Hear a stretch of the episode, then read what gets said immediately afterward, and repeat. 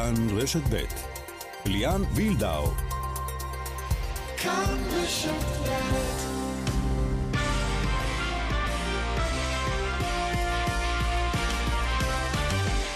שלום לכם, כאן ספורט. שבוע הנבחרות הסתיים עם טעם חמוץ, לא בגלל התוצאות של נבחרות הכדורגל, אלא דווקא בגלל סוגיית יחסי הערבים יהודים בנבחרת, ששוב מרימה את ראשה.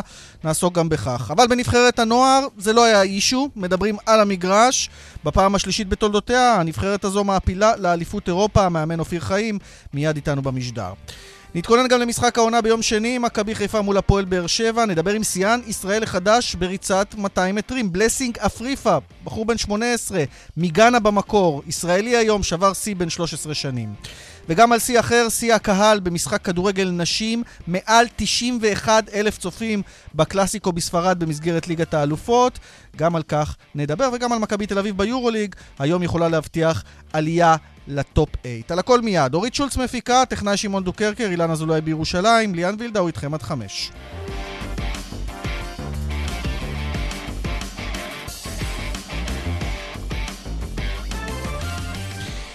כאן ספורט יוצאים לדרך, עוד מעט נעסוק גם אנחנו מטבע הדברים בקבוצות וואטסאפ כאלה ואחרות שמעוררות סערה בנבחרת ישראל, אבל קודם הדברים הטובים שמעלים חיוך וגאווה בכדורגל שלנו, ואנחנו מדברים על נבחרת הנוער של ישראל שמעפילה ליורו, בפעם השלישית בלבד, זה היה ב-1997, ב-2014, וכעת הנבחרת היא בין 8 הגדולות באירופה, ניצחה את סקוטלנד בהונגריה בטורניר המוקדם, וכאמור איתנו המאמן, אופיר חיים, אהלן אופיר.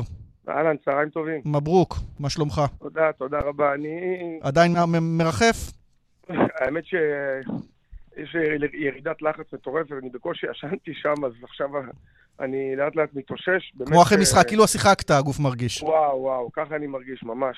טוב, הטורניר הוא ביוני, 8 הגדולות, זה סלובקיה המארחת, ראיתי שגם רומניה, איטליה, צרפת, אנגליה ואוסטריה הבטיחו, חסר לנו עוד נבחרת אחת נדמה לי שתבטיח, לא שכבר נסגר. כן, אני מעריך שזאת תהיה הולנד, אבל האמת שיש הרבה... כל הנבחרות הן מצוינות, אתה יודע, אבל יש גם הרבה נבחרות טובות שנשארו בחוץ. זהו, אני לא רואה פה גרמניה, אני לא רואה פה... פורטוגל, גרמניה, איך זה? אז שאנחנו כאלה טובים או שגם היה לנו קצת מזל ובהגרלות שלנו? אתה יודע, אנחנו בבית שלנו היינו הכי טובים, אבל היה בית של גרמניה נגיד עם בלגיה, אז שתיהן לא עלו, כי הייתה נבחרת יותר טובה, אני לא זוכר בדיוק מי היה בבית, אבל... אבל בוא נדבר על מה שטוב בנבחרת שלך. ראינו כדורגל שמח, התקפי, ונדמה לי שזה צריך להיות המוטו, בטח בנבחרות הצעירות, ששם הפערים מאירופה עדיין לא נפתחו. זה בדיוק העניין. קודם כל, אני מאמן באופי שלי, אני מאמן מאוד התקפי. אני אוהב כדורגל התקפי ושמח. אני חושב שאנחנו לא צריכים לבוא ועכשיו אתה יודע, הגנטיקה זה גנטיקה, ואני לא יודע אם אנחנו נוכל לשנות את זה אי פעם. אבל הכדורגל שלנו, אנחנו לא צרפתים, כמו הצרפתים, כמו האירופאים, כמו כל הדרום אפריקאים אפילו עם הגנטיקה המושלמת הזאת, ולנו יש את הנתונים שלנו, אנחנו לא הכי פיזיים בעולם. אבל טכניים. אבל טכניים מאוד ומוכשרים מאוד. למרות שטכניקה היא גם לשחרר את הכדור מהר בנגיעה, וזה אנחנו לא כל כך עושים בליגה שלנו, הקצב הוא הרבה יותר איטי, ונדמה לי שדיברת על הקצב לא פעם. בדיוק, כי המהירות המחשבה, אנחנו צריכים לדאוג, פשוט לחשוב יותר מהר מהיריב. יש שחקנים מאוד חכמים, מאוד אינטליגנטים וכישרוניים. העניין הוא שהכדורגל הוא ברמה מאוד נמוכה ואין אינטנסיביות, ואז שאתה מחזיק את הכדור עוד שנייה מיותרת, עוד חצי שנייה מיותרת. כמעט, תפרוט לי את זה כי הליגה לנוער היא חלשה, או כי השחקנים לא משחקים בבוגרים. הנבחרת היא על גיל 19, אבל חלקם אגב כן משחקים, אבל באופן עקרוני. נכון, זה מורכב. בוא נגיד שאם הילדים האלה בני 19 כבר היו משחקים בבוגרים, אז אני אומר שהיה לנו הרבה יותר קל בנבחרות להגיע אפילו יותר רחוק. ומה שקורה זה שהילדים האלה בקושי משחקים. יש לי שני שחקנים שמשחקים בליגה לאומית, אחד עכשיו שבקושי משחק מהפועל ירושלים, בקושי משחק בליגת העל. אז זה שילוב של הדברים. אחד, הרמה הנמוכה בליגה לנוער, ושתיים, זה שהם בקושי משחקים בליגת העל או בליגה לאומית. אז פה נפתח הפער כבר, כי גם בנבחרת הצעירה יש הישגים, אגב. אנחנו רואים שאיכשהו עוד מצליחים להתמודד ומשיגים תוצאות יפות, גם נבחרת של אלון חזן לגמרי בהתמודדות ליורו, ואז מתחיל הקטע של הבוגרים. איפה אנחנו מתפספסים פה? קודם כל יש את העניין של הצבא, אבל בוא נגיד הילדים האלה לא עושים צבא כמו... בדיוק, זה לא בגולני ולא בשטחים. עדיין, אבל אתה יודע שבמקום ללכת לצבא, אז אתה הולך לעשות אימון בבוקר לשיפור, וזה משמעותי, כי במקום לעשות שני אימונים ביום, אתה עושה אימון אחד, אתה יודע, פעם אמרו אימון אחד, היום אני אומר לך ששחקני כדורגל עובדים באמת בארץ, לפחות השחקנים שאני מאמן, נראה אותם מקצוענים בכל רמה חברה. זהו, התדמית של העצלן זה לא מתאים לילדים היום, הם לוקחים מאמנים אישיים ותזונאי ומאמן כושר והכל בנפרד מהקבוצות, בנוסף. אם פעם אנחנו היינו מקבלים את השעות משחק האלה בשכונה, עם הכדור בשכונה, היום אין את זה, וצריך לעשות השלמות. והם גם יותר מקצוענים, יותר מוכנים יותר, אני מרגיש שהם יותר מבינים את המקצוע לנו בזמנו, לא ידענו גם, לא ידענו מה לאכול וכמה להתאמן, זה תקופה שונה, אבל... אז אתה אומר הצבא זה אלמנט אחד, יש עוד אלמנט שאתה מרגיש, פשוט הקצב של הליגה, כנ"ל כמו בנוער גם בבוגרים, הקצב של הליגה פשוט לא מאפשר לנו, חייבים לצאת לאירופה כמה שיותר מוקדם? בדיוק, כמה שיותר שחקנים שיצאו לאירופה, שיתמודדו בקצב, באינטנסיביות הזאת, ואתה תראה שנבחרות ישראל יגיעו לא רק בילדים ובנערים ובנוער, גם בבוגרים אנחנו נוכל להתקדם, כי אתה מגיע למשחק נגד נבחרת כמו, סתם דוגמה, אפילו רומניה, שרוב השחקנים משחקים ברמות הגבוהות, אני לא מדבר על משחקי אימון, על משחקים אמיתיים, ואתה תראה שהאינטנסיביות היא שדקות 70, דקות 80, דקות 90, אנחנו גם סופגים שערים בגלל שאנחנו לא מרוכזים מספיק. עכשיו, ריכוז זה עניין של דופק נמוך, אתה מבין? זה לא רק... כולם רוצים, מאוד רוצים, אבל זה לא מספיק. טוב, זה ספיק עם רוי רביבו, שער דקה 88, הבן של חיים. יש לו נגיעות חיים, אגב, אני לא ראיתי מספיק, הוא גם מגן, נכון? הוא לא שחקן קדמי. לא, הוא מגן שמאלי, אבל עם נגיעות חיים. תחשוב איזה כיף זה שיש לך מגן שמאלי, שאם הכדור הוא כל כך שקט כמו חי, אז יש איזה יתרון. מצד שני, הוא עושה גם הגנה מצוין, אז יש המון שחקנים. אני חושב שאני מרגיש מהנבחרת הזאת, מהנבחרת של Under 21, יהיה באמת הסגל לנבחרת הבוגרת, שבאמת יעשה, סוף סוף נוכל להפיל לטורניר גדול גם בבוגרים, כן. מה הסיכויים בטורניר הזה, או שזה הכל אליפות אירופה, או שאתה עוד לא מכיר מספיק את הנבחרות כדי לומר, עם 8 הגדולות? אנחנו לא מכירים מספיק, אנחנו מכירים את עצמנו, אנחנו יודעים שאנחנו, יש לנו מטרה, יש את המונדיאל, מונדיאל לנוער, ומתוך 8 הנבחרות, 5 או 6 עולות למונדיאל אוטומטי. אלה ביורו, אתה אומר, אלה שמסיימות 5 או 6 ראשונות ביורו. אלה שהגיעו ליורו 8 נבחרות, מתוכם 5 או 6 עולות למונדיאל. ושם עוד לא היינו. ולשם אנחנו רוצים להגיע כמה שיותר רחוק. מדהים. אנחנו לא נהיה, אנחנו נבוא ואנחנו נעשה שם כדורגל טוב, כדורגל שמח, ונראה מה אנחנו יודעים. בוא נדבר מילה על אופיר חיים, על המאמן. תראה, מומנטום זה דבר חשוב אצל מאמן, כי היית עם קריירת בוגרים שלא התרוממה, הלכת להתאחדות, לחממה הזו, לשקט הזה, לגדל שחקנים, אבל מדגדג לך, אני מניח, מתישהו, וכמו שאמרתי, מומנטום, פתאום יכולות לזרום הצעות. לאן אתה הולך אחרי העניין הזה של הטורניר? אתה יודע, זה לא שהקריירה שלי לא התרוממה, אני מקבל בשנתיים האחרונות, גם בגבולת הקורונה, קיבלתי הצעות מליגת העל וליגה לאומית, מספר קבוצות, וקבוצות טובות. לא, אני אומר, הפועל תל אביב זה לא צלח, למרות שהם סימנו אותך בהתחלה, כפר סבא לא צלח, אבל הלכת למקום שבו אתה יכול להשפיע והשפעת. עכשיו, מה הלאה? אני מרוכז כל כולי רק בנבחרת. אני נהנה מכל רגע בנבחרת, ואני כרגע לא חושב על שום דבר. אני העליתי תזה, אופיר, לסיום.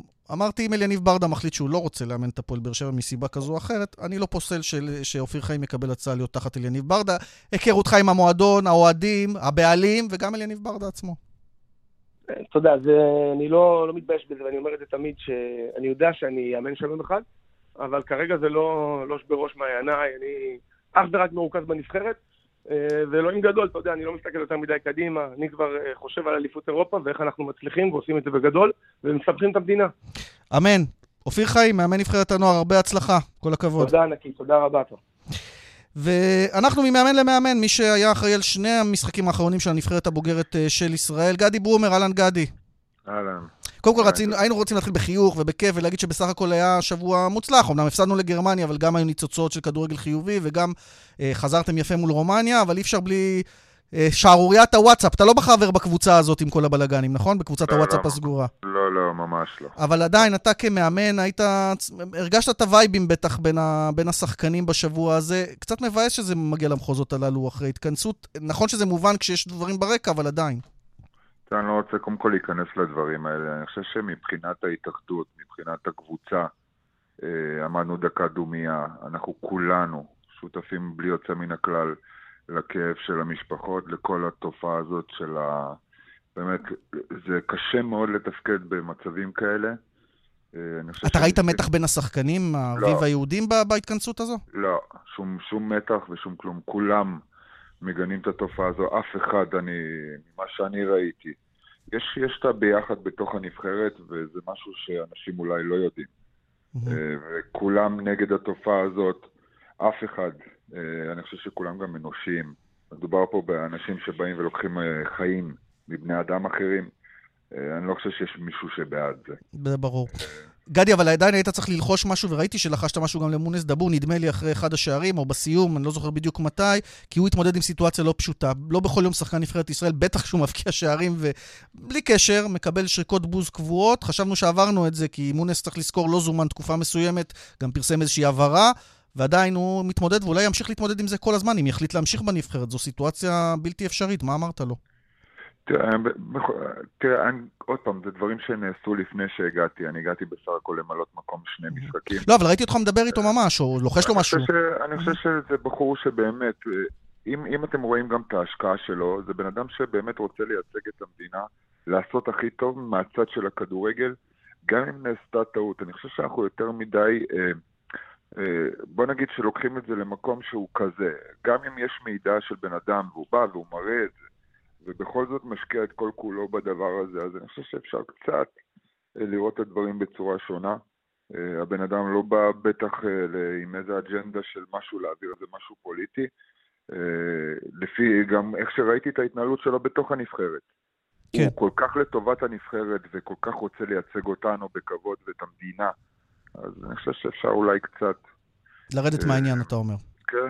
אני מסכים איתך, דעתך שהעניין מוצב, ואני מקווה שהקהל ישים את זה בצד. גם לא חייבים לאהוב את מונס, אבל בטח לא לשרוק לו בוז. למרות שגם בוז זה לגיטימי, אבל בואו נתקדם מה שנקרא.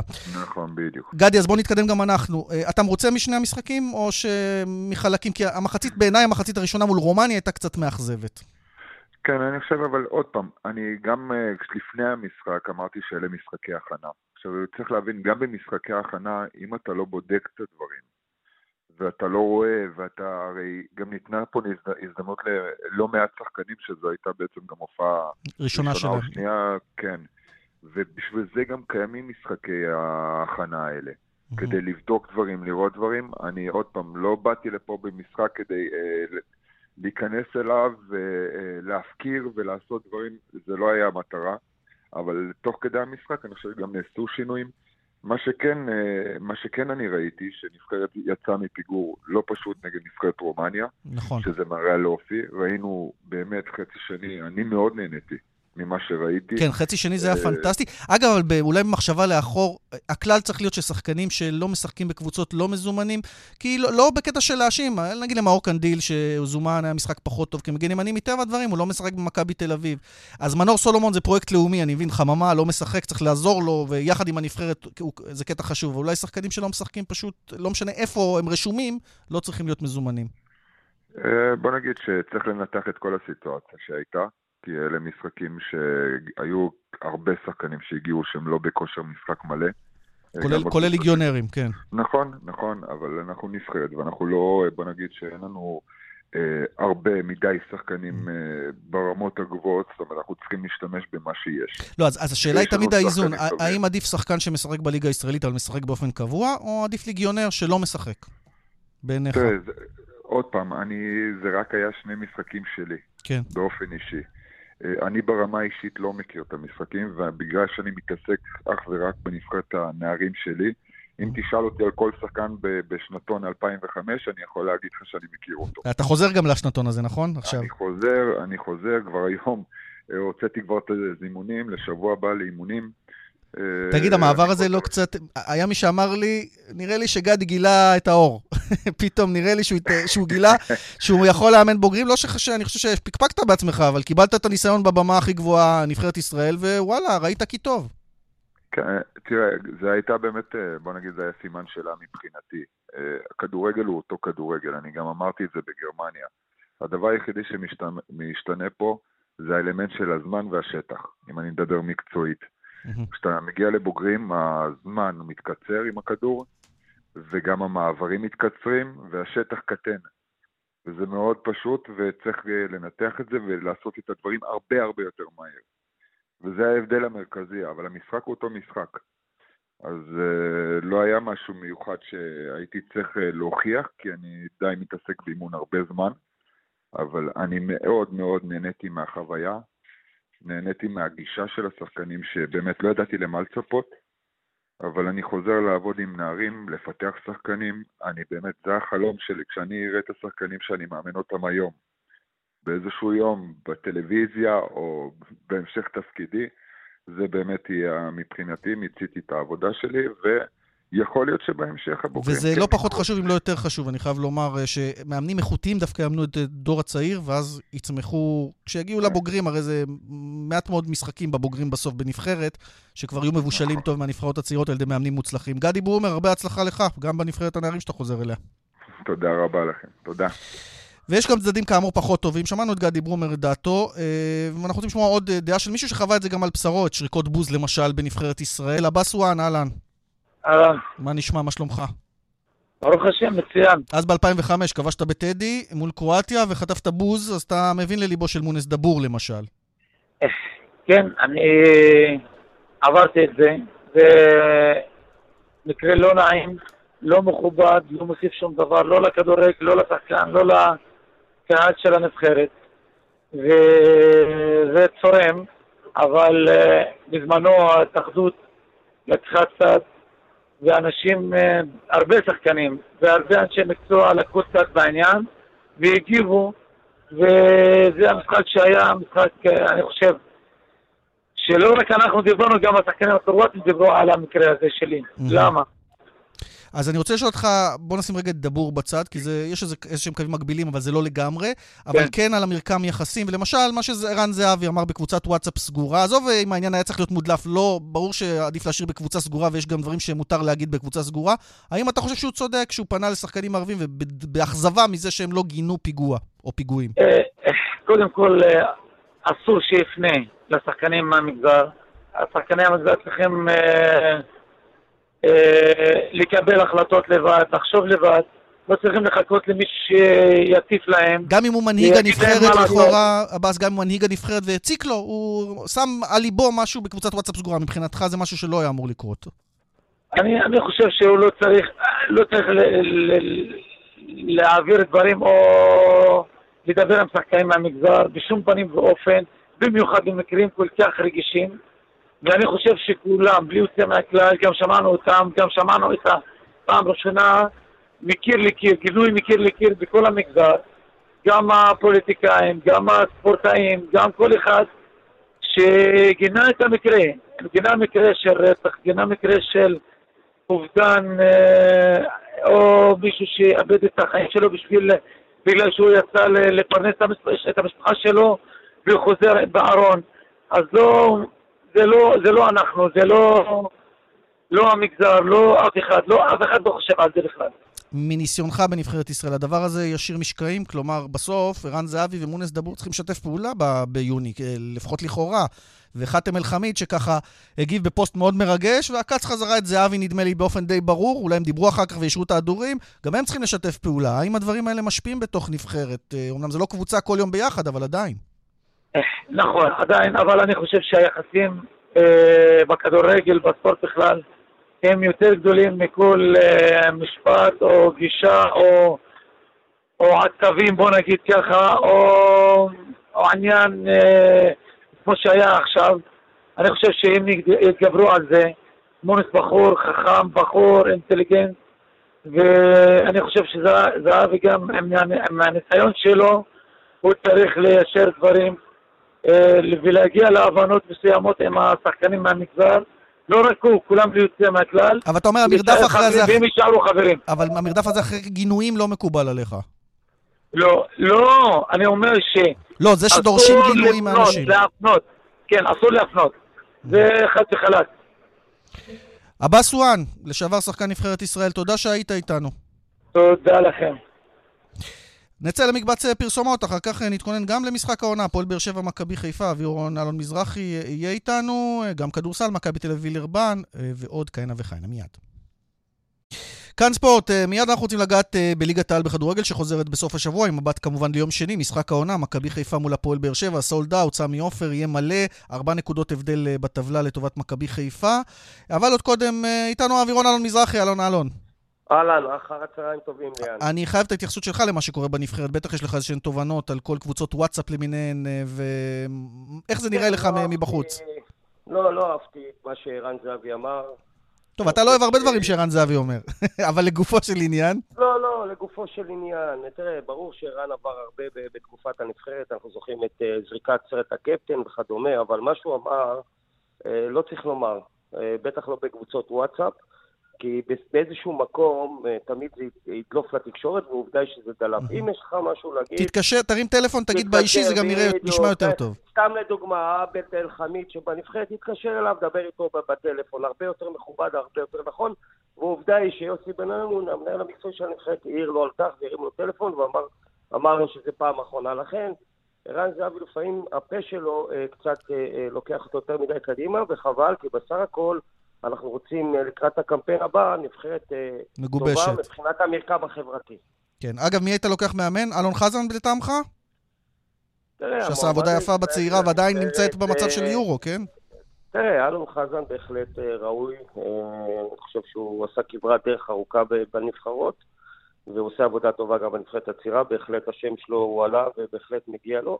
אבל אם יוסי ילך על מאמן זר, סביר להניח שהוא יביא מאמן ספרדי, כי אתה יודע, ההיסטוריה של יוסי באירופה התחילה בליגה הספרדית, ברסינג סנטנדר, אז בוא נחכה ונראה מה יוסי בינינו נחכה. כן, נראה שהוא יוצא לחול גם לחפש כל מיני אופציות ואלטרנטיבות, אז נמתין ונגלה. בוא נדבר על הליגה, אלון, שתי קבוצות ששיחקת בהן, מכבי חיפה עם כל הרזומה, בהפועל באר שבע נדמה לי שברת את שיא השערים בליגת העל, נכון? את השיא עשית בהפועל באר שבע. כן. 4 נקודות הבדל, איך אתה רואה את זה, 50-50 לגמרי, או שמכבי חיפה עדיין הפייבוריטית מבחינתך? לא, משחק שהוא פתוח לחלוטין, תראה, כולם נוטים לזלזל בבאר שבע, לא הייתי אומר לזלזל, אבל אתה יודע, לא יותר מדי מפרגנים להפועל באר שבע, אבל הפועל באר שבע להזכיר לכולם היא מעל מכבי תל אביב, ו4 נקודות ממכבי חיפה. זאת אומרת שאם הפועל באר שבע מנצחת בסמי עופר, דרך אגב, היא עשתה את זה השנה, היא ניצחה בסמי עופר 2-1. אותם פנדלים של אבו עבד. בדיוק, ב9 שחקנים.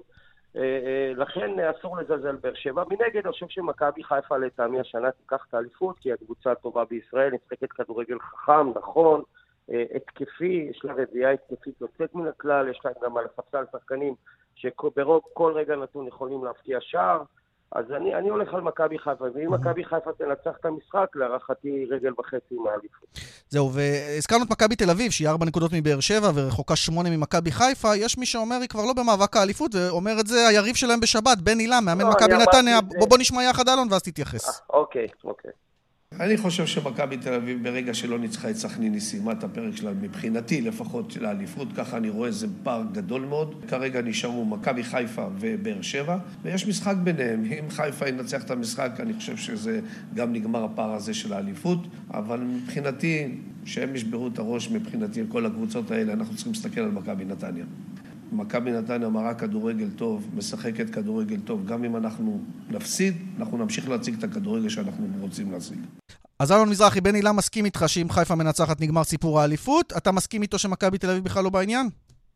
כן, בוודאי, אחרי התיקו עם סכנין נגמר הסיפור. דרך אגב, גם בריצה המטורפת של מכבי תל אביב, עדיין אמרתי שהם לא יקחו אליפות, כי אתה יודע, זו תקופה טובה, אז היום מכבי מול בני סכנין לא היטיבה לשחק, ואנחנו רואים שיש גם ירידה קצת ביכולת. לכן, אי אפשר לנצח עד סוף העונה, ומכבי תל אביב עוד תאבד נקודות. מכבי חיפה בגדול, קבוצה יותר טובה ממכבי תל אביב, לכן לטעמי תתחתנה אליפות. אלון, מילה לתחתית, הקבוצות שכרגע האחרונות, נוף הגליל ומכבי ותל אביב, ואלה שלטעמך הן גם ירדו ליגה, או שהפועל ירושלים, בית"ר ירושלים, אחת מהן תצטרף? כל הרביעייה, גם בית"ר בקלחת, הפועל ירושלים גם כן כמובן. כן, זה נקודה הבדל, מקו אדום לא קו אדום. זה נקודה 2-3, זה משחק לפה. התחתית, הרביעייה הזאת תילחם עד הדקה האחרונה, ולאמר לך מי תרד. אין לי אמור על זה, כי זה ממש פתוח. 100%, אז יש לנו עוד זמן לגלות בפלייאוף התחתון. אלון מזרחי, אווירון, תודה רבה. תודה רבה. מוקד התנועה, דרך 65 מזרחה, עמוסה ממחלף עירון עד צומת אום אל-פחם. באיילון צפון, העומס תנועה ממחלף קוממיות עד יוסף טל, ובהמשך ממחלף לגוארדיה עד השלום, ודרומה ממחלף רוקח עד ההלכה. לדיווחים נוספים, חייגו כוכבית 9550 או באתר שלנו. פרק הכדורסל כעת, מכבי תל אביב הערב מול וילרבן, יורוליג, שני משחקים בלבד אחרי המשחק הזה, מכבי יכולה להבטיח הערב למעשה את השמינייה הראשונה, שזו המטרה, להפיל לשלב הבא. ארלה וייסברג, וואלה ספורט איתנו, אהלן ארלה. אהלן ליאן. מכבי תל אביב בתקופה טובה, שתי ניצחונות מרשימים ביורוליג, אנרגיות חדשות, איך אתה רואה את וילרבן שמגיעה לכאן, צריך להגיד, בלי מטרה אמיתית, כי היא כבר לא יכולה להפיל לשמינייה. כן, וילרבן כבר סיימה את העונה האירופית שלה. זה הגיע אפילו למצב כזה שבשבוע שעבר היו לה שני משחקים, המחזור הכפול. ביום שישי, אחרי שהיא נצחה את ג'לגיריס, היא ערכה את אולימפיאקוס, כשהיא יודעת שלמחרת בשבת יש לה משחק ברבע גמר הגביע הצרפתי, אז היא נתנה לכוכבים שלה לנוח, שתנסה אפילו לדמיין את מכבי תל אביב, משחקת משחק באירופה, ונותנת לנגיד סקוטי ווילבקין לנוח, כי יש משחק גביע למחרת, אז היא גם הפסידה במשחק היורוליג, עם כל המנוחות, וגם למחרת עפה מהגביע. אולי מלמד משהו על הרמה של וילרבן העונה. כלומר, אתה רואה את מכבי תל אביב כפייבוריטית גם מוחלטת לסיים את העבודה הפעם, למרות שיש לה אחר כך קודם כל את ברצלונה בחוץ, ואז פנרבחצ'ה שבבית בשני המחזורים האחרונים, שגם הן סיימו את העונה, כל אחת בכיוון הפוך, ברצלונה כבר ראשונה, ופנרבחצ'ה שלא תהיה גם היא בפלייאוף. כן, בחסות המלחמה ברוסיה, כן, צריך שוב לשים הכל בסוגריים, הרוסים, אחרת אנחנו מדברים על מכבי, כי אולי ככה אכזבה העונה שלא מעפילה, אם הרוסים לא מודחים. לא אולי, בטוח, ואתה יודע מה, לא רק הדחת הרוסיות, אם לא היו מוחקים למכבי 3 הפסדים, יש מצב שהיינו מדברים במקום אחר לחלוטין, אבל מכבי ידעה לקחת את המתנה הזאת, ולהכניס את עצמה למומנטום אדיר, שקשור גם בשחקנים, גם באבי אבן, שיצר כמה שינויים מקצועיים שיאני סרופוס לא העיז לעשות. ארלי, יש סיכוי שאבי אבן יהיה מאמן מכבי תל אביב בעונה הבאה? אתה מסקר את הקבוצה, אתה שומע את הרכשים, יש אנרגיות אחרות, השאלה אם זה ייתן בוסט למינוי קבע, יש מצב כזה? תראה, רוב הסיכויים שלא, אבל כבר אי אפשר לפסול את זה, וזה כבר משהו. אני אצייר לך סיטואציה, מכבי תל אביב הרי באופן מופגן ופומבי אומרת שהיא רוצה ללכת על מאמן מהשורה הראשונה, אין הרבה שמות בשוק שיכולים להיות רלוונטיים, הוזכרו טרינקיירי מביירן, איטודיס מצסקה, צ'אבי פסקואל מזנית, אם וכאשר אף אחד מהם לא יגיע, שזה יכול לקרות, פתאום מכבי תל אביב תמצא את עצמה בסיטואציה חדשה, ועם אבי אבן שכן הביא אותה לפלייאוף בסופו של דבר. נדמה לי שגם הפלייאוף צריך עוד לראות איך הוא יתפתח, אם לא יהיו פה איזה תבוסות, או אם תהיה פה הצלחה פנומנלית, זה משנה את כל התמונה. נכון, ואם הוא ייקח אליפות, אז לא הייתי פוסל את זה בכלל. אפרופו אליפות, היום שתי מתמודדות בליגת העל, משחק חשוב, הפועל חולון, הפועל ירושלים, ראשונה ירושלים, שלישית חולון, זה משחק שהוא מעניין בהחלט. כן, שתי הנציגות שלנו בליגת האלופות, אחת בשבוע הבא תתחיל את ההופעה שלה ברבע הגמר, השנייה כבר שכחה שהיא שחקה עונה באירופה, כן. וזה קרב על המקום הראשון, משחק שישפיע באופן ישיר על מי תהיה בראש הטבלה, ובליגה שלנו, אנחנו כבר התרגלנו שתמיד דיברנו על זה שהליגה הסדירה לא קובעת, כי פיינל פור, אבל מהרגע שהליגה כבר עברה לפלייאוף עם סדרות ויתרון ואיטיות, למיקום יש חשיבות, יש כמובן עוד את הבית העליון, ומי שתהיה ראשונה תזכה גם להכנסה נאה בגלל שהיא תערך את משחקי הצמרת. יש גם עוד כרטיס אחד לפלייאוף העליון, כלומר יש שם עדיין מאבק. כן, כן, בהחלט, אז יהיה משחק לא פחות מסקרן, בשמונה בערב בליגה שלנו. הדבר היחיד שאולי נקבע זה שראשון לציון, שבפיגור של 3 משחקים אחרי האחרות, היא האחרונה בטבלה, כנראה היא זו שתרד ליגה, אבל גם שם עוד לא סטמפה סופית. ארלה וייסברג, וואלה ספורט, תודה רבה. תודה ליאן, ביי ביי. עכשיו לסי באתלטיקה, סי ותיק של 13 שנים שנשבר אתמול, מדובר על הסי בריצת 200 מטרים, בלסינג אפריפה ממכבי תל אביב שובר את הסי הזה, הוא מסיים בתחרות קדטים ונוער במקום הראשון עם תוצאה של 20 שניות 83 מאיות, זה שיפור של 3 מאיות לסי הקודם של דימיטרי גולשצ'נקו מ-2009, אז אנחנו רוצים לומר שלום לסיאן החדש, בלסינג אפריפה. שלום. מה, מתרגש אחרי 13 שנה לשבור סי, או שידעת שתשבור את זה במוקדם או במאוחר? דבר ראשון, אני ממש מתרגש. אני כבר, הרגשתי את זה כבר, בדם שלי כבר שצריך לקרות השבוע הזה. אני ממש כבר, כל הזמן ממש כאילו, היה בראש התוצאה הזאת וגם הריצה, זה ממש כאילו, הרגשתי שזה הולך לבוא, ואני ממש כאילו מתרגש.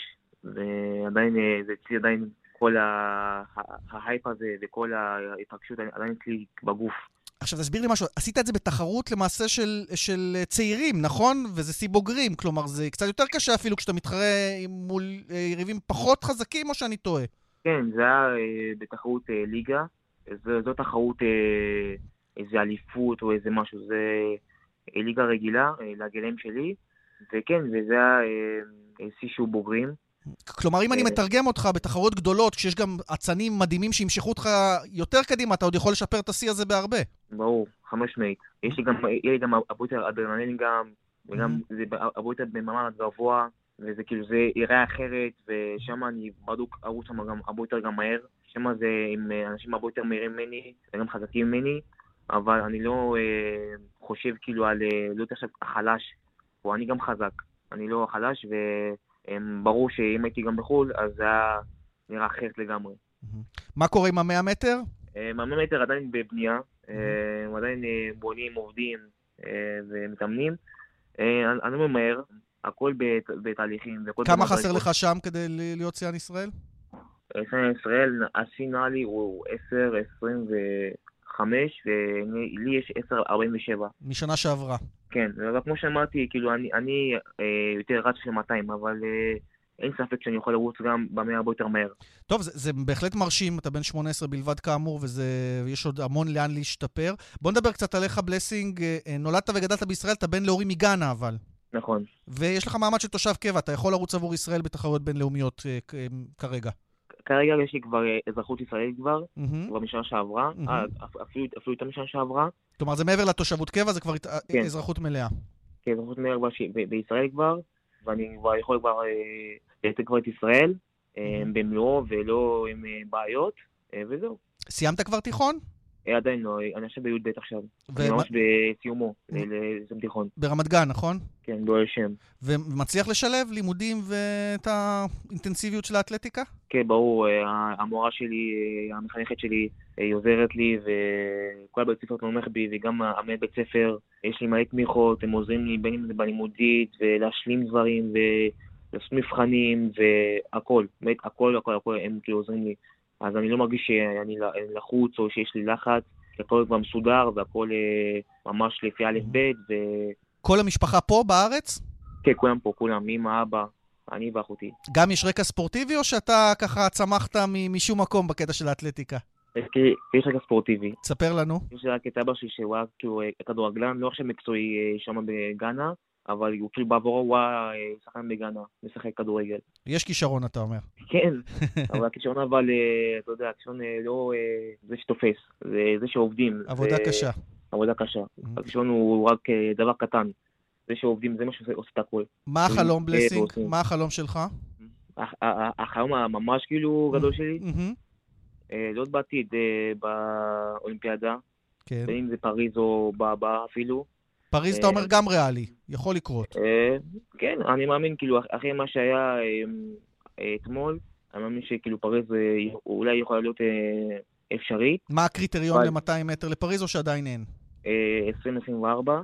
ואתה 2083, זה הכל על מאיות, אבל אתה אומר זה יכול לקרות, בתחרות טובה שימשכו אותך קדימה. אבל כל המאיות, התאריות האלה, כל דבר זה חשוב, זה לא, זה נשמע מאית, זה נשמע כאילו זה כלום, זה הכל ממש חשוב, אבל אני פחות כאילו חושב על הפריז, כי בינתיים אני מכוון לי שם, זה כן העתיד, כן? זה כן כאילו מה שאני חולם ואני רוצה, ואני רוצה כאילו להגשים אותו ולייצג את ישראל, אבל אני פחות חושב על זה. אני חושב על הדברים שיש לי כאילו לקראת הבאה בעונה הזאת, כל האליפות העולם וכנראה יהיה עוד תחרות בחול, אז זה כאילו המטרות שלי, אבל פריז זה החלום הגדול שלי, אבל אני לא עכשיו מכוון לשם.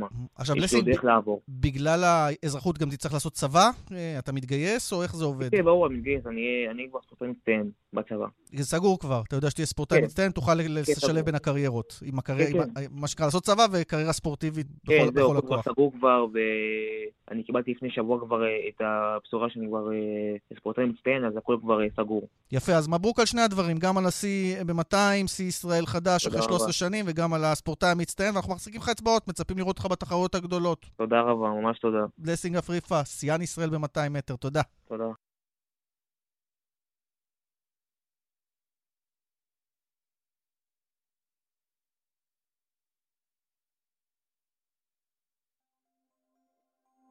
דרך 41 מערבה, עמוסה ממחלף בני דרום עד צומת נמל אשדוד, ודרך 65 מזרחה, עמוסה ממחלף עירון עד צומת אום אל-פחם. דיווחים נוספים חייגו כוכבי 9550 ובאתר שלנו פרסומות, ואז נדבר על שיא אחר. שיא קהל מעל 91 אלף צופים במשחק של ברסה מול ריאל, אתמול כדורגל נשים. זה שיא עצום, ונדבר על העניין הזה עוד מעט. כאן ספורט. עכשיו אנחנו רוצים לעסוק בכדורגל הנשים, ובאירוע מיוחד שהיה אתמול, נקודת ציון, 91,553 צופים וצופות, צפו אמש בקאמפ נו, בניצחון של ברסה על ריאל מדריד, קלאסיקו ספרדי בנשים, 5-2 ניצחה ברסה, ועלתה שלב בליגת האלופות, כאמור במועדוני הנשים. איתנו איריס אנטמן, שלום איריס. היי, צהריים טובים. שחקנית הנבחרת, קפטנית הנבחרת בעבר, פרשנית בהווה. אז מספרים עצומים, ואנחנו כל הזמן מסתכלים עלינו, על הכדורגל הצנוע שלנו. אגב, היום יש מחזור ליגה ואף אחד כמעט לא יודע, אנחנו תכף נדבר על זה. אני בדיוק בדרכי לשם. זהו, אז נדבר על ההבדלים כל כך. זה גם באשמתנו, החשיפה שלנו, התקשורת, צריך להכות פה על חטא, אבל יש עוד סיבות. תסבירי לנו קודם את ההצלחה הפנומנלית הזו, כאשר בספרד מגיעים כמעט תחולה מלאה של הקאמפ נו, שיש בו 99 אלף מקומות, כמעט 92 אלף אנשים מגיעים לראות משחק נשים. תשמע, זה נשמע מדהים, אבל בדיוק וופא פרסמו שאנחנו 97 יום ליורו, והגמר היורו יהיה בוומבלי, ויש סולד אאוט, 90 אלף כרטיסים גם נמכרו לשם, זאת אומרת שמי שרוצה לקנות כרטיס לגמר היורו של אנשים בעוד 97 יום גם לא יכול. אתמול שאנחנו מסתכלים במשחקים, אז 13 אלף צופים גם במינכן, שגם שם נשבר סי, ביירן מינכן מול פריס סן ז'רמן, וגם יובנטוס מול ליון 9,000 צופים, וארסנל ווולפסבורג 12,000 צופים. אז אנחנו מסתכלים שזה לא איזשהו משהו מקרי. אגב, צבי עדני שמסייע לנו כאן בהפקה, מסייע ותשומת ליבנו, שזה יותר, 91,000 צופים, זה יותר מכל משחקי הגברים בספרד העונה. כלומר, זה כבר יותר מהמקום שהוא כאילו אמור להיות בדיוק ההפך. לגמרי, עכשיו, מי שמסתכל על זה אומר, אוקיי, פה בארץ אולי יכול להרים גבה, אבל כשאנחנו מסתכלים על כדורגל אנשים באירופה, וגם בארצות הברית, אפילו במקסיקו, שסתכלים במשחקים שם שהיו 64 אלף צופים, אז זה נראה לנו מאוד מאוד טבעי. ובארץ, כשאנחנו מסתכלים על זה, מה זה כדורגל נשים? כדורגל נשים בעולם תפס בצורה בלתי רגילה, והוא תפס בעיקר, כי אנחנו רואים קבוצות כמו ביירן מינכן, ופריס סן ז'רמן, וריאל, וברצלונה, אלו קבוצות שמתמחות, והן קבוצות בת של הגברים. זאת אומרת, הן מקבלות את כל התנאים שהגברים מתאמנות באותן מגרשים. התקציב גם מגיע ממועדוני, כלומר, מהמועדון בכלל? זה אותו תקציב? כן, אותו תקציב, ומעבר לזה... אז אולי הפתרון, איריס, זה להכריח קבוצות בוגרים בישראל בליגת העל להחזיק קבוצת נשים? ואם אני אגיד לך שהלכנו אחורה, ואם אני אגיד לך שאני שיחקתי, אז אני שיחקתי בקריית אליעזר, סבא אליעזר, כולם קוראים לזה, מול 20 אלף צופים, היינו פורמט של הבנים, אני זוכר שגם עשו את זה גם במשחקי נוער פעם, נוער לפני בוגרים, היינו מעודדים את הילדים לפני הבוגרים, ונשים לפני הבוגרים, גברים, זה גם יכול לעבוד, בטח. גם גמר גביע המדינה, כשהיה ברמת גן, מול 40 אלף צופים, אז אנחנו שיחקנו פורמץ' לפני זה.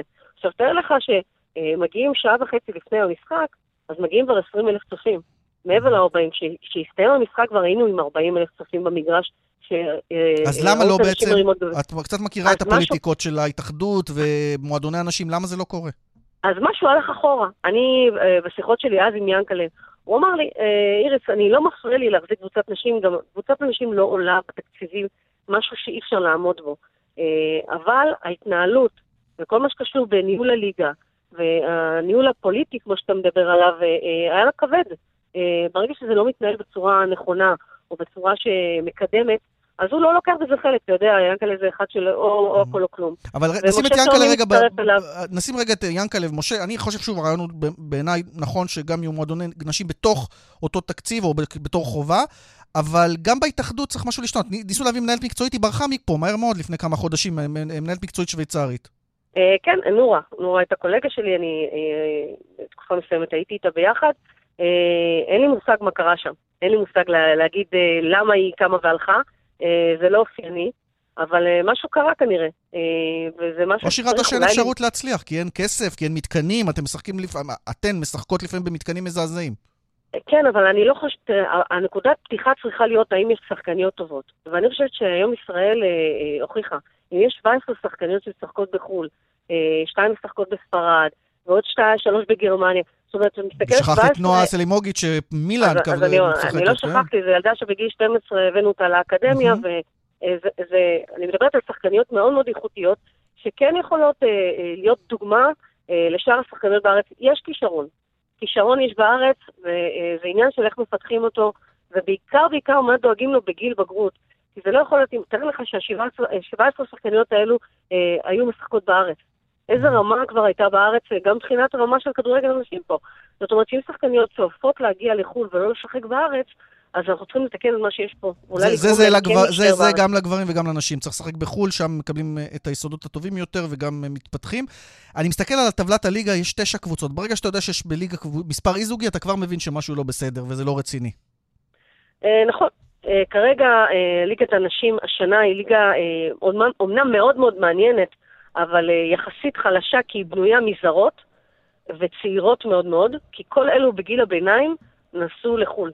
המון שחקנים מנסות את מזלן בחול, רוצות לשחק שם, להתפתח, לראות את הכדורגל הגדול, ולכן מצד אחד זו הזדמנות נפלאה לילדות בנות 16-17 לחשף לליגת העל, וזרות שמגיעות לכאן, ולכן הליגה מאוד מעניינת, מאוד מפתיעה וגם לא צפויה. מצד שני, צריכה את התמיכה המתאימה, צריך את כל האנשים עם כל הידע שיחברו לזה כדי להרים את זה. זה לא יכול לעשות על ידי שחקנית כזו או אחרת ועל ידי יושב ראש של קבוצה כזו או אחרת. זה צריך להיות מובנה, זה צריך להיות הוראה חד משמעית שכל קבוצה בליגת העל של הגברים מחויבת להחזיק קבוצת נשים, בדיוק כמו שמחויבת להחזיק קבוצת נוער. וברגע שזה יהיה, אנחנו נראה את זה באופן טבעי, ואני לא מדברת על שכר לשחקניות, אני מדברת על התנאים שהשחקניות יקבלו על מנת להיות מקצועניות מגיל צעיר. אנחנו מדברים על גיל ילדות, לא מדברת עכשיו על האנשים. כתוצאה מזה, כמובן, שגם נראה גם את ליגת הנשים פורחת והופכת להיות הרבה הרבה יותר טובה ומקצוענית. אני רוצה לחתום באמירה, כל מי שאומר זה לא מעניין, זה מעניין. אבל צריך לעניין גם אותנו מתישהו בארץ, כי הנה זה מעניין את העולם. זה מעל 91,000 צופים. זה מעניין מאוד, ואני יכולה להגיד לך שזה נקרא תרבות ספורט. מי שאוהב ספורט, אוהב אותו. זה לא חשוב מי משחק בו, זה לא חשוב אם זה גברים או נשים. מי שאוהב ספורט, יאהב אותו עד הסוף. הקטלוג הזה, נשים וגברים, זה כבר לא בעידן. לא לעניין. זה עידן של פעם. איריס אנטמן, שחקנית הנבחרת בעבר, פרשנית בהווה, תודה. תודה רבה לכם. נודה גם לאורית שולץ, המפיקה, לטכנאי שמעון דוקרקר בבאר שבע, אילן עזולאי בירושלים, לצביה דניאל הסיוע כאן בהפקה, ליאן וילדאו, מודה לכם המאזינים, שיהיה סוף שבוע מצוין, ביי ביי. אחרינו רק נאמר, כאן הערב, קרן אוזן וזאב קם, מיד איתכם.